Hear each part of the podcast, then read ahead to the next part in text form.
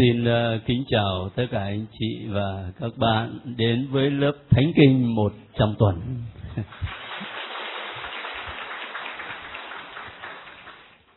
Tôi không ngờ lớp lần này cũng đông quá xếp vậy. Cách đây uh, sáu uh, bảy tháng thì cái chương trình học Thánh Kinh một trăm tuần được bắt đầu ở học viện mục vụ này và bởi vì số các anh chị học viên càng lúc càng gia tăng, mà cứ vào như thế thì mất nhiều bài đầu. Cho nên cuối cùng tôi quyết định là sẽ mở thêm một cái khóa nữa, tức là khóa này đây. Và tôi dự trù là khoảng một trăm thôi, mà không ngờ các anh chị và các bạn lại đáp ứng đông đảo như thế này. Chứng tỏ là chúng ta tha thiết với lời chúa lắm mà cái sự tha thiết này, nếu mà nhìn ở trong bối cảnh chung của giáo hội Việt Nam, thì lại còn đáng mừng hơn nữa. Là bởi vì chắc các anh chị cũng đồng ý với tôi.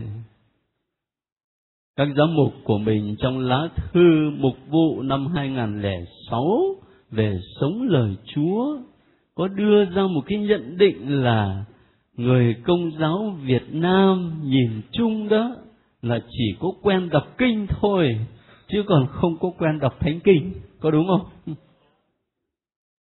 Nó đúng như vậy. Mà nếu ta so sánh người công giáo mình với anh em tin lành, thì lại thấy họ khá hơn mình riêng về cái lĩnh vực này.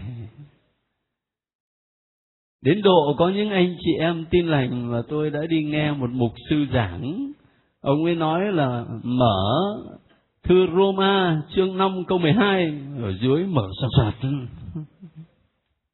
nói đến đâu mở thánh kinh đến đấy? Họ rất là quen. Còn mình bây giờ nhiều khi là bảo mở thánh kinh không chừng là cũng chưa có rành lắm đâu. Có lẽ phải nói là trang mấy trăm thì nó rõ hơn. Chứ còn bây giờ bảo thư Roma nữa, không biết nó nằm ở chỗ nào. Thế trong một cái bối cảnh như vậy mà chúng ta tha thiết đi học lời Chúa như thế này thì quả là một điều đáng mừng. Thực sự ra cái việc mà người công giáo không có quen đọc thánh kinh lắm, tôi nghĩ nó có nhiều lý do. Có thể có một lý do về mặt lịch sử. Chắc các anh chị có nghe nói đến tên của Martin Luther Việt Nam mình quen gọi là Luther đó. Ai vậy nhỉ? Đấy, tức là người có thể gọi là sướng xuất ra giáo hội tin lành. Thế thì Luther này, gốc là một linh mục công giáo, dòng thánh Augustino. Thế nhưng mà ông ấy phản đối chuyện mà giáo hội lúc bấy giờ rao giảng về ân xá và có một linh mục nào đó mà đi giảng đến cái độ cho người ta có cái cảm giác rằng người ta có thể bỏ tiền ra để người ta mua ân xá mà lên thiên đàng. Đang khi đó Thánh Kinh thì khẳng định rằng chúng ta được cứu độ hoàn toàn là là nhờ Chúa thôi, chứ không phải là chúng ta mua bán được cái ơn cứu độ. Thế thì Luther phản kháng lại.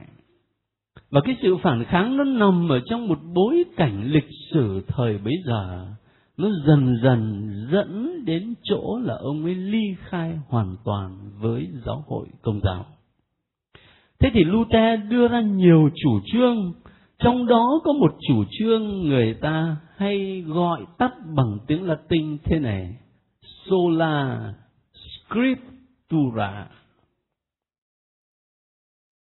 có nghĩa là chỉ có thánh kinh mà thôi. Chỉ có thánh kinh mà thôi. Thế thì khi mà Luther đưa ra cái chủ trương như vậy, thì phía giáo hội công giáo phản ứng ngược lại. Chúng ta tập trung vào đời sống bí tích, vào việc cử hành các bí tích, và mình không chú trọng đủ đến việc đọc thánh kinh nó có một lý do lâu dài về mặt lịch sử như thế. Rồi thêm vào đó là có những lý do trong đời sống thực tế của người công giáo mình. Ở đây có một à, số nhỏ thôi, các anh chị lớn tuổi, cỡ như tôi hoặc là lớn hơn tôi thì chắc còn nhớ là ngày xưa là các linh mục làm lễ bằng tiếng Latin cơ. Bằng tiếng Latin mà nói thật, làm lễ bằng tiếng Latin thì chúng ta khó mà hiểu được. Phải không? Bây giờ là Chúa ở cùng anh chị em và ở cùng cha. Chứ còn ngày xưa, thế thì Dominus vobiscum thì mình hiểu sẽ được. Có khi mình cũng trả lời là et cum spiritu tuo rồi mình hát kinh thương xót thì mình cũng hát vậy. Kyrie eleison. Mà không biết là Kyrie là cái gì tiếng Latin không à linh mục đọc phúc âm cũng bằng tiếng Latin rồi sau đó thì mới giảng bằng tiếng Việt.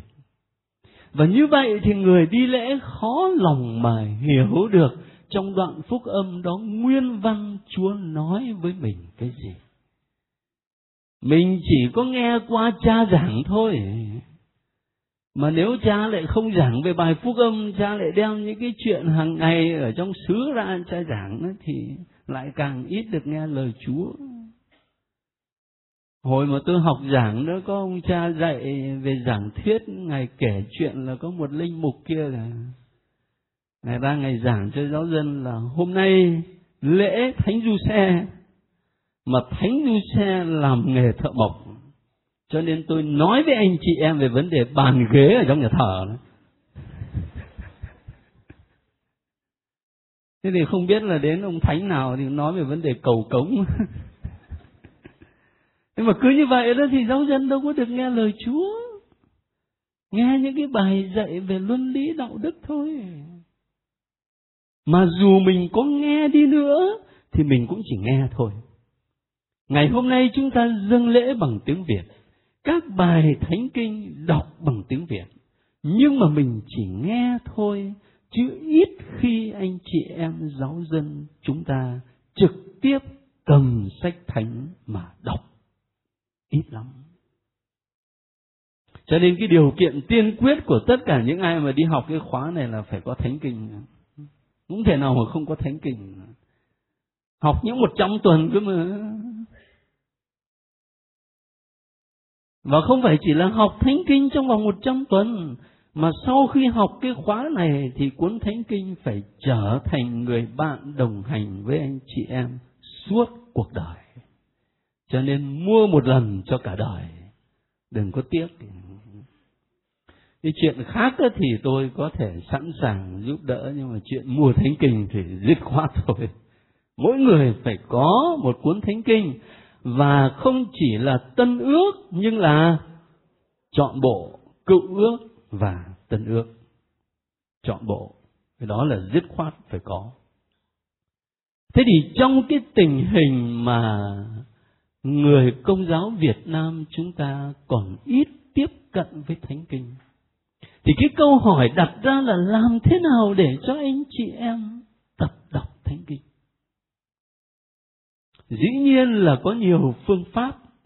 Nhưng mà sở dĩ các anh chị và các bạn đến đây này là vì cái phương pháp được gọi là thánh kinh một trong tuần. Và tôi xin kể lai lịch này ra. Có nhiều phương pháp giúp cho chúng ta đọc thánh kinh. Trong đó có cái phương pháp thánh kinh một trăm tuần. Nghĩa là làm sao? Và tại sao lại như thế? Năm ngoái có lẽ phải một năm rưỡi tôi đi với đức hồng y sang bên hàn quốc mục đích là để dự cái hội nghị người ta viết tắt là FABC ở trong tiếng Anh có nghĩa là Liên hội đồng giám mục Á Châu. Ở Việt Nam mình có hội đồng giám mục Việt Nam, Thái Lan có hội đồng giám mục Thái Lan, Hàn Quốc có hội đồng giám mục Hàn Quốc. Nhưng mà ở tại Á Châu thì các hội đồng giám mục của mỗi một nước họp lại làm thành liên hội đồng giám mục Á Châu. Bốn năm có đại hội một lần.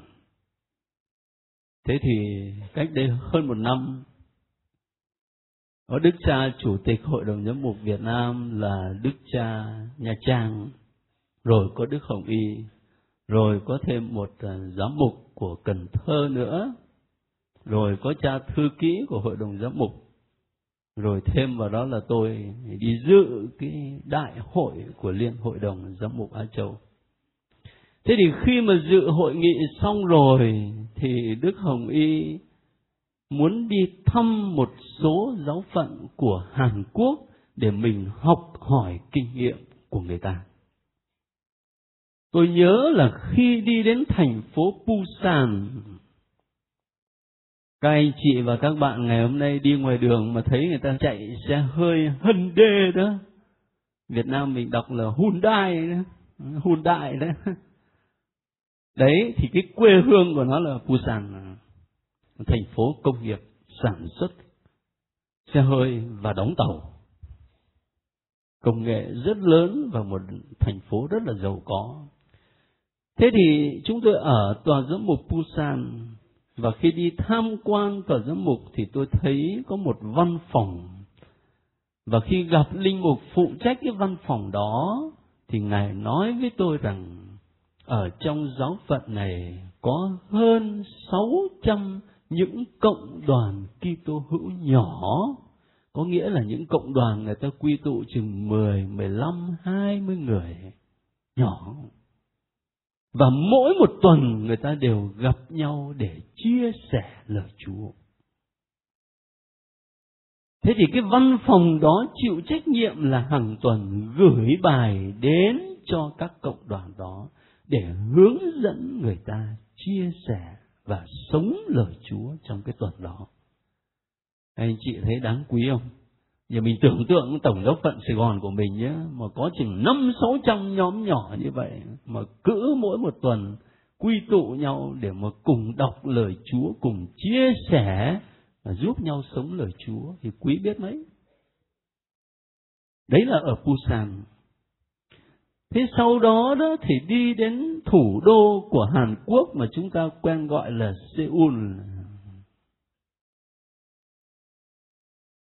Tôi dạy học cho các anh chị đây nhưng mà đến khoảng chừng uh, tuần thứ ba của tháng 7 này thì tôi cũng lại phải xin phép đi vắng, lại cũng phải sang bên này đi họp một lần nữa.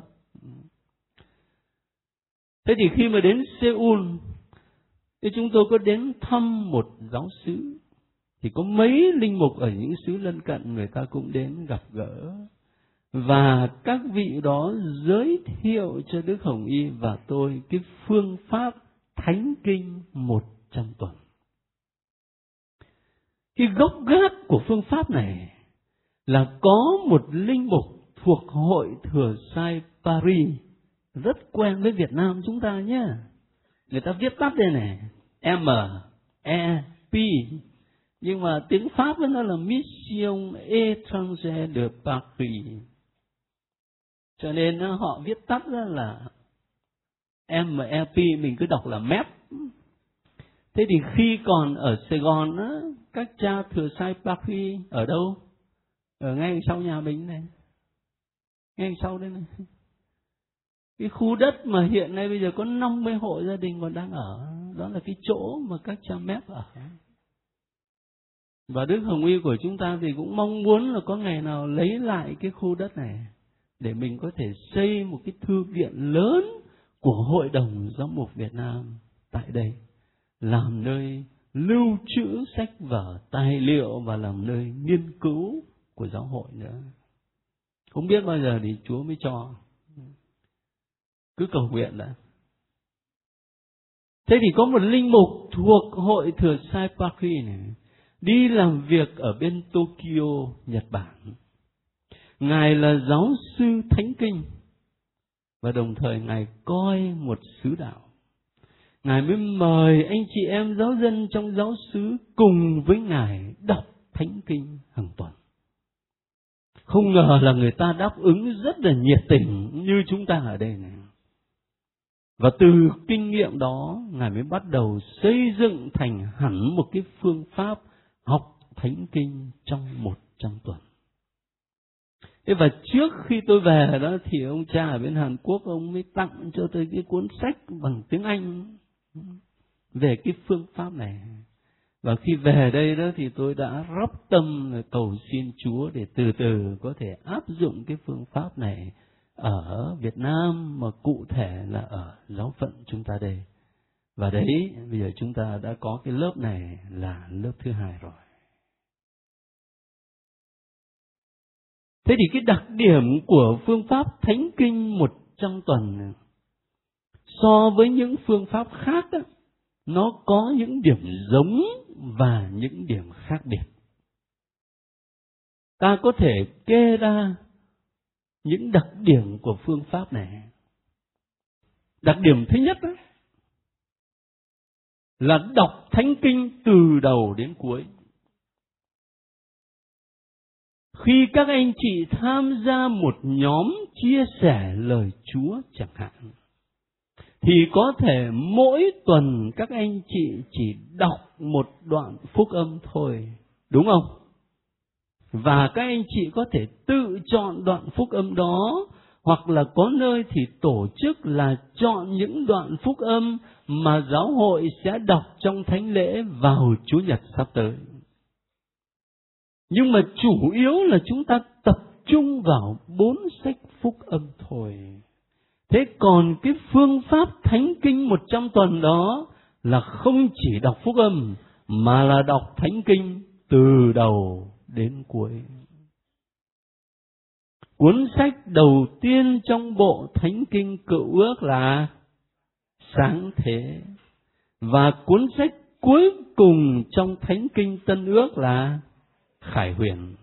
Cái lớp này này, trong vòng 120 tuần lễ, sẽ đọc từ sách sáng thế đến sách khải huyền. Chứ tôi không có giúp các anh chị bằng cách là chỉ có đọc phúc âm đâu. Mà khi chúng ta đọc thánh kinh từ đầu cho đến cuối như vậy, thì ta mới hiểu được lịch sử cứu độ lịch sử cứu độ. Lịch sử của thiên chúa đi vào trong thế giới, đi vào trong dòng đời để cứu độ con người. Cả một lịch sử dài lâu. Và lịch sử đó nó liên hệ đến chính cuộc đời chúng ta, đến chính cuộc sống của hội thánh ngày hôm nay. Cho nên, cái đặc điểm đầu tiên của phương pháp này đó là đọc thánh kinh từ đầu đến cuối chứ không phải chỉ là học về một cuốn sách nào ở trong bộ thánh kinh mà thôi. Cái đặc điểm thứ hai của phương pháp này, đó là mỗi một học viên phải đọc trực tiếp trực tiếp đọc thánh kinh. Các anh chị có thể dự một à, lớp dẫn nhập vào thánh kinh mà có thể các anh chị không có trực tiếp đọc cuốn thánh kinh. Chỉ biết về thánh kinh thôi, khái niệm về mặc khải, rồi thánh kinh có bao nhiêu sách, rồi thánh kinh được viết trong bối cảnh lịch sử ra sao. Mà có khi các anh chị không trực tiếp đọc cái bản văn, đọc lời chúa. Còn đây thì khác, mỗi một tuần là phải đọc ví dụ như ở trong lớp này thì tôi chắc là hầu hết đã có cái cuốn sách ở trong tay rồi các anh chị lấy cái trang 22 ở trang 22 thì chúng ta thấy gì? Lịch đọc ngũ thư. Thấy không? Cái cột đầu tiên là tuần. Hôm nay chỉ là dẫn nhập thôi. Sau ngày hôm nay, bắt đầu từ ngày mai cho đến thứ năm tuần tới, trong tuần, mỗi một người trong lớp phải đọc sách sáng thế từ chương 1 đến chương 2. Đấy. Mỗi một tuần đã có cái lịch đọc rõ ràng, tôi không cần phải nhắc. Và bắt buộc mỗi một người phải đọc dĩ nhiên cái chuyện này là chỉ có chúa biết thôi thế nhưng mà mình đi học thánh kinh thì có lợi cho mình chứ có phải có lợi cho ai đâu, phải không? Và mục đích mình hy sinh thời giờ đến đây là như vậy mà. Cho nên mỗi một tuần đều đọc. Những phần quan trọng thì có thể mỗi tuần chỉ đọc có một, hai chương thôi để nghiền ngẫm. Còn những phần không quan trọng bằng thì có khi một tuần phải đọc sáu, bảy chương. Hả? Nhưng mà điều tôi muốn nói đó là các anh chị nhớ cái lịch đây này. Cho nên, học hết ngày hôm nay xong thì nhớ tuần tới là phải đọc sách sáng thế chương 1 đến chương 2 hết cái tuần thứ nhất rồi, lấy bút, gạch đi. Nhớ là lần sau mình sẽ đọc. Ở tuần thứ hai, từ chương mấy đến chương mấy. Cứ như vậy chúng ta đi, cứ như vậy.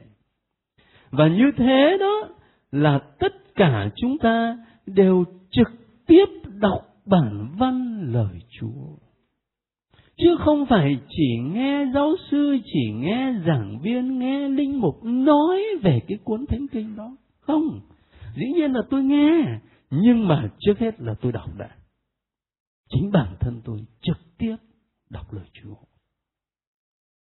Rồi một đặc điểm nữa của phương pháp này, đó là vừa mang tính cá nhân, vừa mang tính cộng đoàn. Tại sao lại bảo là mang tính cá nhân? Là thưa bởi vì mỗi một người phải đọc sách thánh. Một mình mình đọc lời Chúa trong thinh lặng, trong cầu nguyện. Không chỉ đọc một lần, có khi đọc đi đọc lại dăm ba lần. Mỗi ngày đọc một lần, mỗi ngày đọc một lần. Chính mình mình đọc cái lời đó. Và mình lắng nghe xem là lời Chúa nói với bản thân mình, nói với cuộc đời của mình, điều gì, như thế nào. Rồi mình cầu nguyện với lời Chúa. Cá nhân là như vậy. Nếu mà không có cái việc đọc, lắng nghe và suy niệm cá nhân như thế này, thì lớp học của chúng ta sẽ mất hẳn đi 50% ích lợi và giá trị. Bởi vì chính bản thân mỗi một người phải đóng góp vào đây. Rồi cộng đoàn, tại sao mà bảo là có tính cộng đoàn? Thưa là vì thế này, khi tôi đọc lời Chúa với tính cách cá nhân, tôi lắng nghe, tôi suy niệm, tôi cầu nguyện. Nhưng mà không phải chỉ giữ cho một mình tôi, mà có thể tôi lấy bút tôi ghi lại một vài dòng Chúa soi sáng cho tôi thấy cái điều này. Đọc cái đoạn thánh kinh này tâm hồn tôi được đánh động ở cái chỗ này.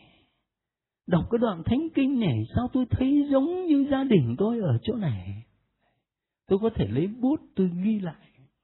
Như một cuốn sổ thiêng liêng vậy. Và mỗi một ngày thứ năm gặp nhau ở trong cái học viện này, ta sẽ chia thành từng nhóm nhỏ rồi mỗi một người chia sẻ cho nhau cái cảm nghiệm mà Chúa đã ban cho mình khi mình đọc lời Chúa tuần vừa rồi. Mình chia sẻ, anh chị em của mình lắng nghe. Đến lượt họ chia sẻ, mình lắng nghe. Cái, cái cộng đoàn nó nằm ở đấy. Ừ. Cái tính cách cộng đoàn nó nằm ở đấy. Rồi sau đó tất cả lớp chúng ta hết giờ chia sẻ mình trở lại cái giảng đường này, ngồi với nhau mấy trăm người như thế này. Thì lúc bây giờ linh mục giúp cho mình để mình có thể hiểu bản văn rõ hơn và mình thấy cái mối liên hệ của bản văn thánh kinh đó với đời sống đức tin, với cử hành phụng vụ, với sinh hoạt giáo hội của ngày hôm nay là ở đâu? Như thế nào? Cho nên nó mang tính cộng đoàn thành thử ra tôi nhắc lại với các anh chị, nếu chúng ta đi dự một khóa thánh kinh chỉ nhằm hiểu biết về thánh kinh thôi, thì có khi nó chỉ mang tính cá nhân, phải không? Mà nó chỉ có cái đầu thôi. Nó chỉ có cái đầu. Còn ở đây thì không. Mang tính cá nhân nhưng mà không phải chỉ có cái đầu hiểu biết, mà là trái tim mình được đánh động, dũng cảm và cả con người của mình được Chúa Thánh Thần tác động để mình sống cái lời đó. rồi đồng thời mang tính cộng đoàn, chứ không phải chỉ có một mình mình đọc thánh kinh rồi một mình mình biết nhưng mà đây là mình chia sẻ cho người khác. Cho nên mang cả hai chiều kích, cá nhân và cộng đoàn. Thành thử ra là các anh chị đừng có ngại chia sẻ cho nhau những cái kết quả, những hoa trái mà chúa đã soi sáng cho bản thân mình.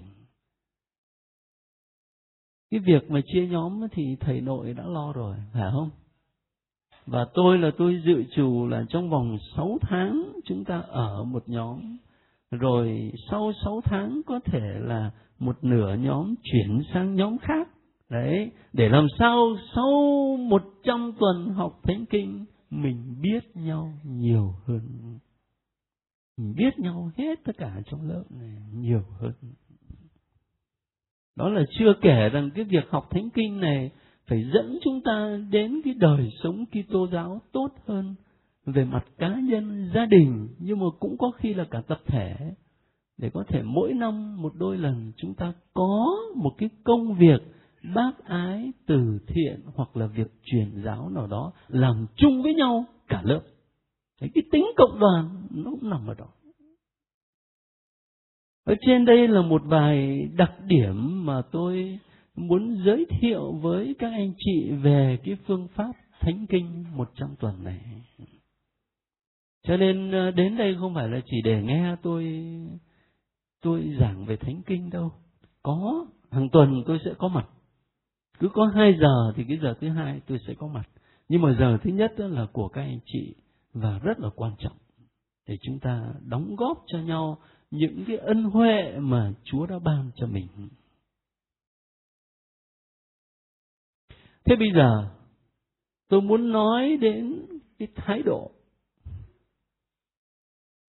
mà mỗi chúng ta cần có khi mà mình đọc và học thánh kinh. Những thái độ xem ra rất là căn bản chứ không có gì lạ. Nhưng mà nhiều khi mình không quan tâm. Đó là đức tin chỉ có đức tin mới có thể giúp chúng ta đọc thánh kinh đúng nghĩa là đọc lời Chúa. Chứ còn nếu không thì giống như đọc tiểu thuyết. Nếu không thì giống như là đọc một tác phẩm lịch sử. Các anh chị biết rằng ở trên thế giới bây giờ tại nhiều nước những người mà đi học thần học và thánh kinh không phải một trăm phần trăm là Kitô hữu đâu. Có cả những anh chị em ở tôn giáo khác. Ở bên ờ, Đại học phân khoa thần học ở Manila, Philippines, Đại học Ateneo, năm ngoái tôi sang đó. Thế thì ông cha giáo ở đây, ông khoe tôi là kỳ này có một nhà sư Phật giáo dọn luận án tiến sĩ thần học. Nhà sư đi học thần học Kitô giáo, dọn luận án tiến sĩ, tức là cái cấp cao nhất.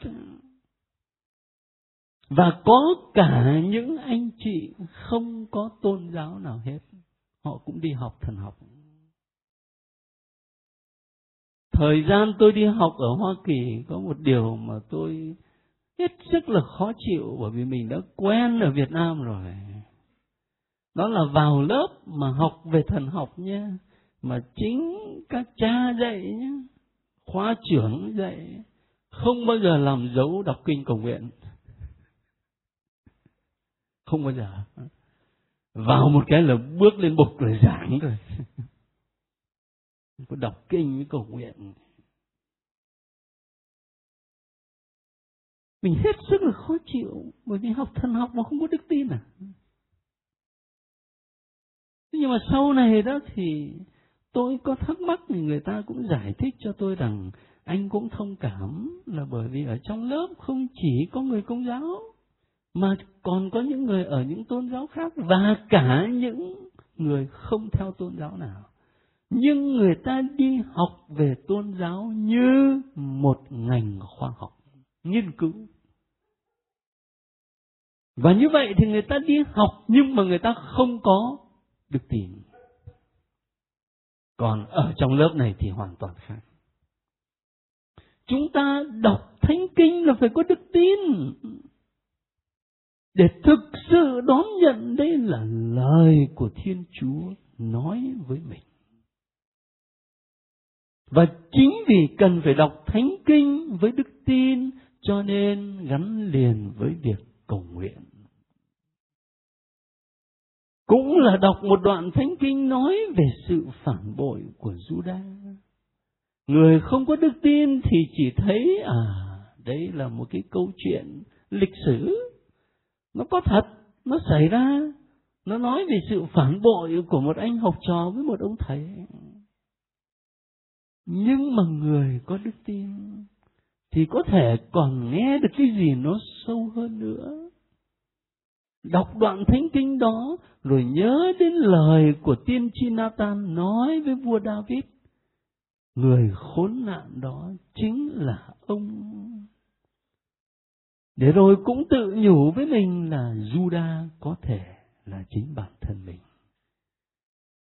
Và khi cảm nhận được cái điều đó thì thưa với Chúa, lạy Chúa, không chỉ có Juda, nhưng mà bản thân con nhiều lần, nhiều cách con phản bội Chúa. Đấy là cầu nguyện. Cho nên để việc đọc và học thánh kinh ở trong lớp này mà có ích lợi thực sự cho chúng ta đó thì mình cần phải có đức tin rất căn bản.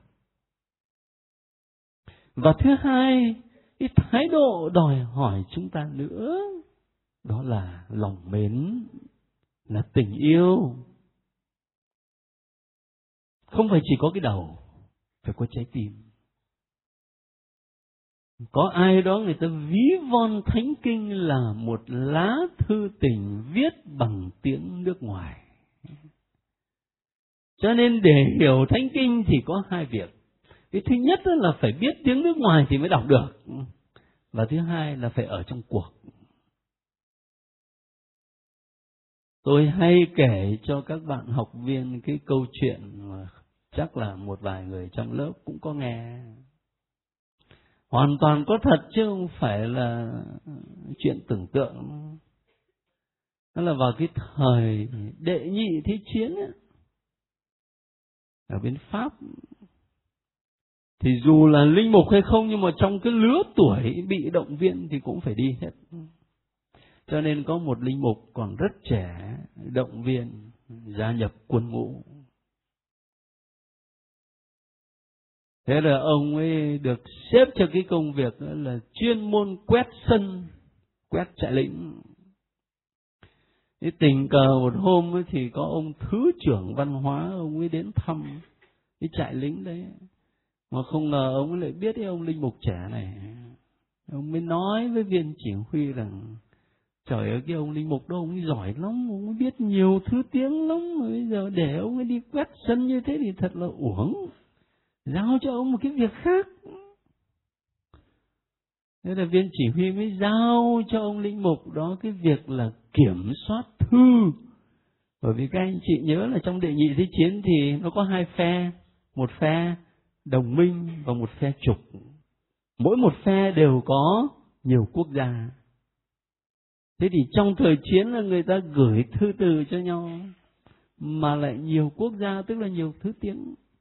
Rồi địch quân nó có thể lợi dụng cái việc gửi thư đó để nó gửi những cái tin tức nguy hiểm, cho nên là phải kiểm soát Thế là ông này được lãnh cái trách nhiệm đó là kiểm soát thư tín. Và ông ấy nghiệm ra một điều thế này.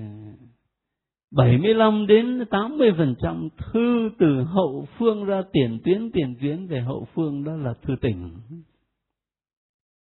Bởi vì trong viết thư nhất là các cô ở nhà gửi ra để an ủi các anh. Thì các anh cũng chỉ mong nhận được thư các cô lại gửi về. Cho nên là thư tình không mà tội nghiệp cái ông này ông đi tu, ông có biết gì đâu, mà cứ tối ngày mở mắt ra cho đến khi nhắm mắt được cứ tinh đọc thư tình đọc ngày này qua ngày khác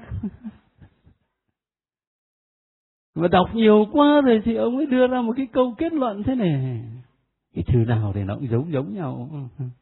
Đại khái thì cũng kể lể, nhớ nhung, rồi thề non hẹn biển, rồi thế này thế nọ, giống giống nhau.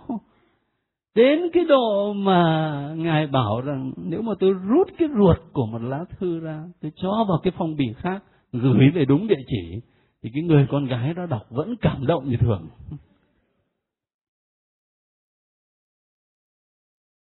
Khi tôi đọc cái câu chuyện đó, tôi mới ngẫm nghĩ bảo ông linh mục này ông ấy không có sống trong cuộc. Ông không sống trong cuộc cho nên ông ấy bảo lá thư nào nó cũng giống lá thư nào. Cái giọng văn cải lương. Còn người ta sống ở trong cuộc đó thì khi nhận được một lá thư, người ta mừng biết chừng nào. Và người ta đọc không chỉ một lần, mà có lẽ phải là một trăm lẻ một lần người ta đọc xong rồi người ta còn nhét dưới gối để ngủ cho nó ngon. Nhưng mà ông ấy ở ngoài cuộc. Cho nên ông mới đưa ra cái câu kết luận là cải lương. Ở đây toàn người sống trong cuộc tình cả. Thế tôi nói về có có được không?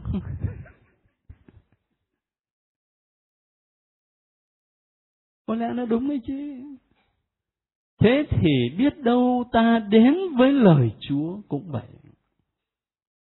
Ta đến với lời chúa mà không có tình yêu, không có lòng mến và vì không có tình yêu, không có lòng mến, cho nên mình coi như là đứng ngoài cuộc. Chúa nói chuyện này là nói về người khác nè, nói cho ai chứ đâu phải nói cho tôi. Thánh kinh đâu có liên hệ gì đến đời tôi đâu mình đứng ngoài cuộc. Còn các thánh các thánh đọc thánh kinh không phải là ngồi mà bắt chân chứ ngũ mà đọc đấy nhá. Có nhiều vị thánh mỗi lần đọc thánh kinh là là quỳ gối mà đọc đấy. Quỳ gối mà đọc. Là bởi vì các ngài yêu mến Chúa đến cái độ mà các ngài xác tín và cảm nghiệm rằng đây Chúa đang nói với tôi. Quỳ gối mà đọc cho nên ta không những cần đức tin mà còn cần phải có lòng mến. Và điểm thứ ba nữa, đó là sự kiên trì. Bắt đầu giờ học ngày hôm nay đó là tôi đã nghe lời cầu nguyện là xin ơn đền đỗ. Mà thực sự cái ơn đền đỗ đó là cần lắm. Cần lắm. Đặc biệt là đối với các bạn trẻ. Các anh chị mà tương đối lớn tuổi thì đỡ hơn. Còn các bạn trẻ là rất cần cái sự bền đỗ, kiên trì. Trong mọi công việc, chúng ta đều cần sự kiên trì.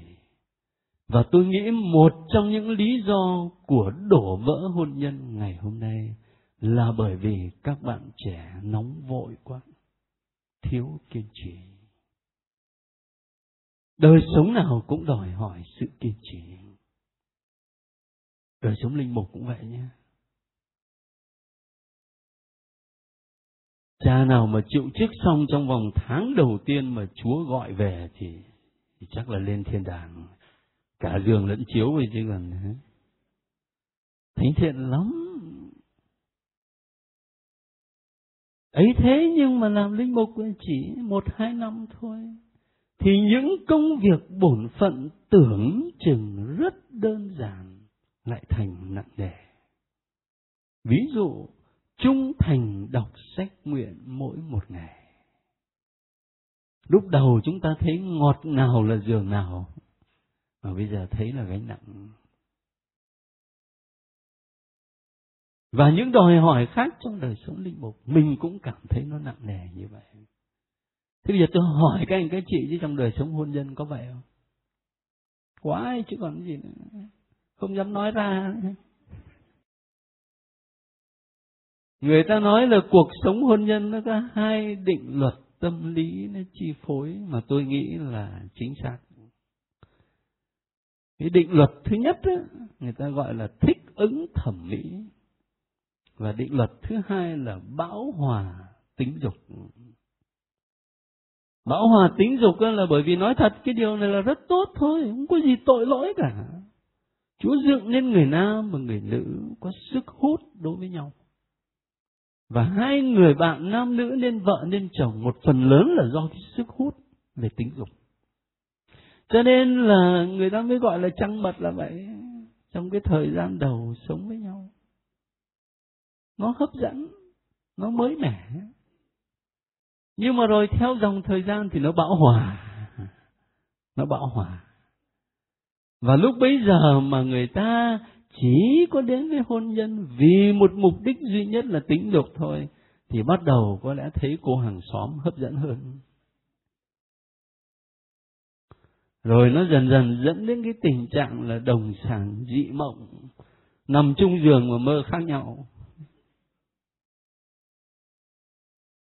Rồi cái định luật thứ hai đó là thích ứng thẩm mỹ. Là bởi vì khi người ta lấy nhau thì ai cũng nghĩ người bạn đời của mình là hoa hậu, là số một. Mà có lẽ là hoa hậu thật là bởi vì lần nào hẹn nó là cũng ma kia đàng hoàng lắm. Rồi thì ăn mặc lịch sự lắm. Nhưng mà khi mà về sống chung với nhau thì dần dần nó thích ứng. Cái đẹp nó nó trở thành nhàm chán và quen thuộc rồi không chừng thấy cái cô bán nước mía nó lại đẹp hơn. Nó sinh tội ra. Tôi nói như vậy để các bạn trẻ trong lớp thấy là bất cứ cuộc sống nào, đi tu hay là lập gia đình cũng vậy thôi. Nếu mà ta không có cái sự kiên trì, đó là nguy hiểm lắm. Mình sẽ không làm được cái việc gì lâu dài đâu. Cho nên ngoài đức tin cần lòng mến, cần sự kiên trì. Kiên trì mỗi một tuần chịu khó đọc những đoạn thánh kinh đã được chỉ định. Kiên trì tham dự những giờ chia sẻ, những giờ học hỏi thêm. Tuần này tiếp nối tuần kia. Khi mà nó trở thành đều đều như vậy ta sẽ dễ thấy nó nhàm chán.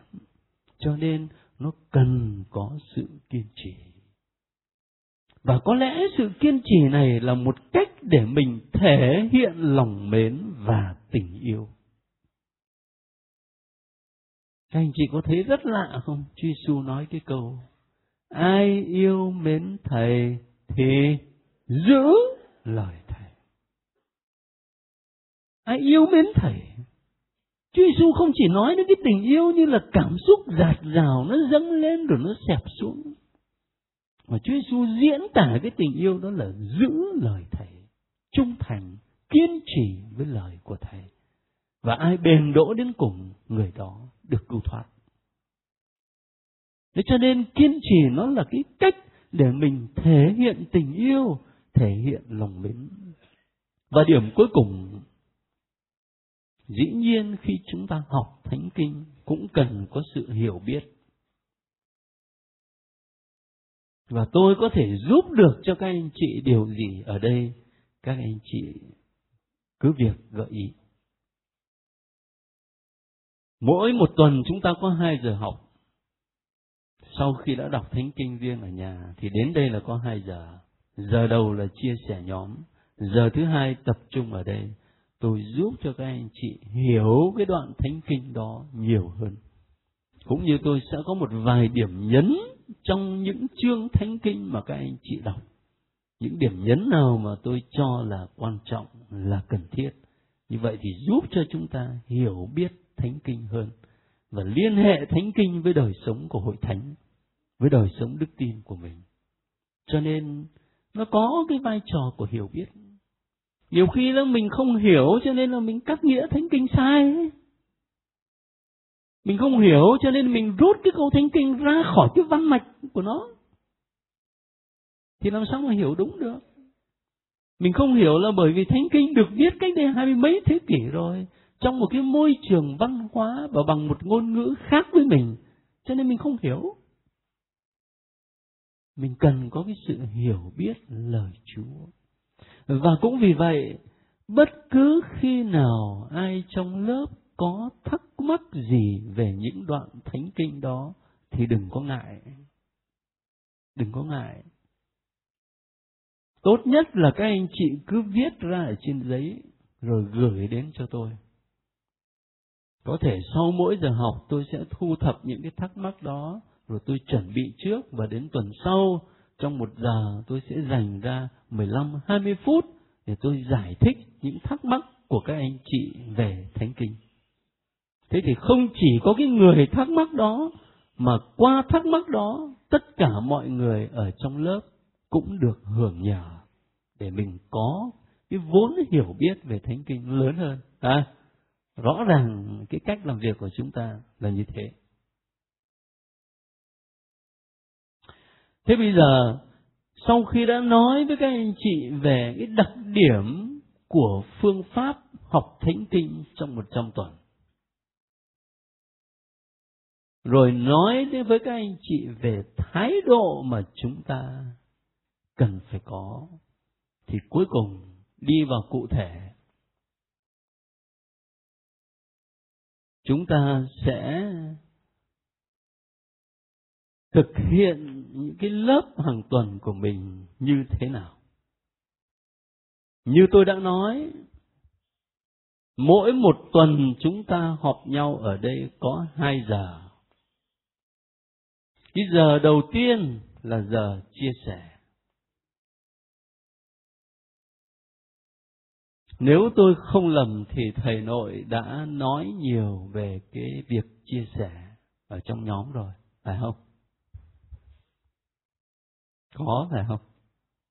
Bây giờ tôi sẽ không có nói dài dòng, nhưng mà tôi ờ, chỉ có một vài điểm nhấn để trong cái giờ chia sẻ này chúng ta cố gắng thực hiện này.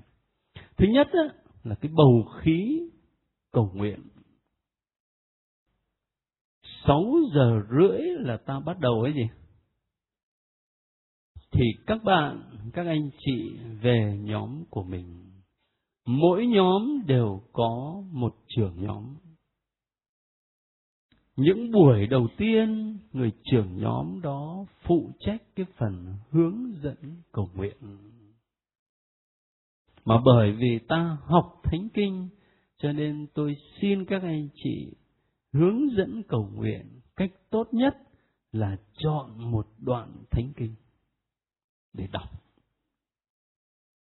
và cái bầu khí cầu nguyện không chỉ là mình cầu nguyện đầu giờ mà thôi, mà bầu khí cầu nguyện còn là mình mình sống ở trong cái cái cái cái bầu khí hiệp thông với Chúa ở trong suốt cái giờ chia sẻ đó. Mình chia sẻ với nhau cũng ở trong cái bầu khí và tâm tình cầu nguyện như thế. Thế cho nên ờ, ông cha mà ông ấy đề nghị cái phương pháp thánh kinh này. Ngài mong muốn là mỗi một người chia sẻ xong thì có thể kết thúc bằng một lời rất đơn sơ. Đó là một tâm tình cầu nguyện. Xin chúa nhậm lời chúng con. Và cả nhóm mình cùng thầm thỉ cái lời đó. Xin chúa nhận lời chúng con xin chúa nhận lời của con, nhưng mà bởi vì con chia sẻ với cả cộng đoàn này đấy cho nên là xin chúa nhận lời chúng con mình chia sẻ xong rồi thì có thể kết thúc bằng một tâm tình cầu nguyện rất ngắn và cả nhóm cùng đáp lại là xin Chúa nhận lời chúng con. Mục đích đó là để giữ cái bầu khí cầu nguyện bầu khí cầu nguyện trong khi mà mình chia sẻ lời Chúa. Và thứ hai là bầu khí chia sẻ. Làm sao mỗi một người trong nhóm đều có cơ hội để nói lên cái cảm nghiệm mà Chúa đã ban cho mình khi mình đọc đoạn thánh kinh này tuần vừa rồi. Thế cho nên không nên có người nào mà nói dài quá không còn thời gian cho người khác nữa tốt hơn là chúng ta nói chừng ba phút thôi. À, và một trong những kinh nghiệm để thấy là ta có thể nói nó vắn gọn là mình viết sẵn ra ở nhà. Những cái cảm nghiệm của mình mình viết sẵn ra rồi lúc đó mình nói nó sẽ vắn gọn hơn. Rồi một điểm nữa bởi vì chia sẻ cho nên ở đây không phải là cái lúc mà các anh chị đem ra những thắc mắc về thần học, về thánh kinh, rồi thì mình đòi hỏi phải giải thích. Không, cái lúc này không phải là lúc đó. Nếu các anh chị có thắc mắc gì thì cái giờ sau. Đó, cái giờ sau có thể gửi cho tôi, rồi tôi sẽ cố gắng trong khả năng của mình, tôi giúp các anh chị. Nhưng mà cái giờ chia sẻ thì không phải là lúc mà chúng ta tranh luận với nhau về vấn đề thần học hay thánh kinh hay là bất cứ vấn đề nào khác. Mà mình lắng nghe nhau, chia sẻ. Rồi khi mà nói cái chia sẻ đó, thì một điểm rất đơn giản, nhưng mà nhiều người quên lắm. Đó là sử dụng cái đại từ tôi, chứ không phải chúng ta. Mình mà sử dụng từ chúng ta đó thì sẽ thành là mình dạy người khác còn ở đây chia sẻ cho nên là tôi, có một lần tôi áp dụng cái kiểu này. Hai nhóm, tôi giao cho mỗi nhóm một đoạn phúc âm chia sẻ. Rồi khi mà chia sẻ đó là tôi đem máy quay phim ra tôi quay quay từ đầu đến cuối. Mục đích là để học hỏi chứ không phải là để phê phán nhau. Rồi khi cả hai nhóm đã chia sẻ xong hết rồi, tôi mới mời tất cả hai nhóm ngồi lại, rồi bắt đầu chiếu lên cái cảnh của nhóm thứ nhất chia sẻ. Thì tất cả mọi người đều nhận ra rất rõ, nhận ra rất rõ cái điểm thứ nhất mà ai cũng thấy ngay đó là phải đến 80% khi chia sẻ là chúng ta phải thế này, chúng ta phải thế khác. Mình dạy người ta nhé. Chứ không phải mình chia sẻ cái kinh nghiệm bản thân của mình đối với lời Chúa. Mình dạy thôi. 80% là sử dụng từ chúng ta. Một cái điểm khác nữa đó, thấy khá rõ là nói khí dài. Có vị làm đến 15 phút.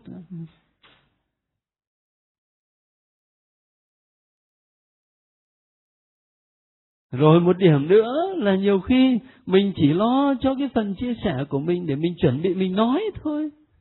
Đến lúc anh chị em mình chia sẻ thì mình không có lắng nghe. Mình không có lắng nghe. Nó bộc lộ qua cái thái độ của mình.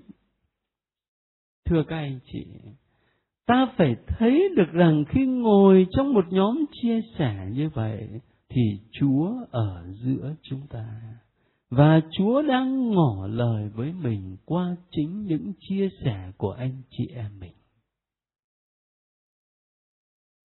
Tôi làm linh mục có những lúc mà đến thăm một người bạn linh mục, những lúc mà trong lòng tôi đang buồn chán cái gì đó, tôi đến thăm một người bạn linh mục mà thấy anh ấy đang nhiệt tình, đang hăng hái lo công việc chung thế này thế khác. Tự nhiên tôi thấy mình cũng thoát ra được cái cơn buồn chán đấy, được thắp lên cái ngọn lửa nhiệt tình, nó lây sang mình.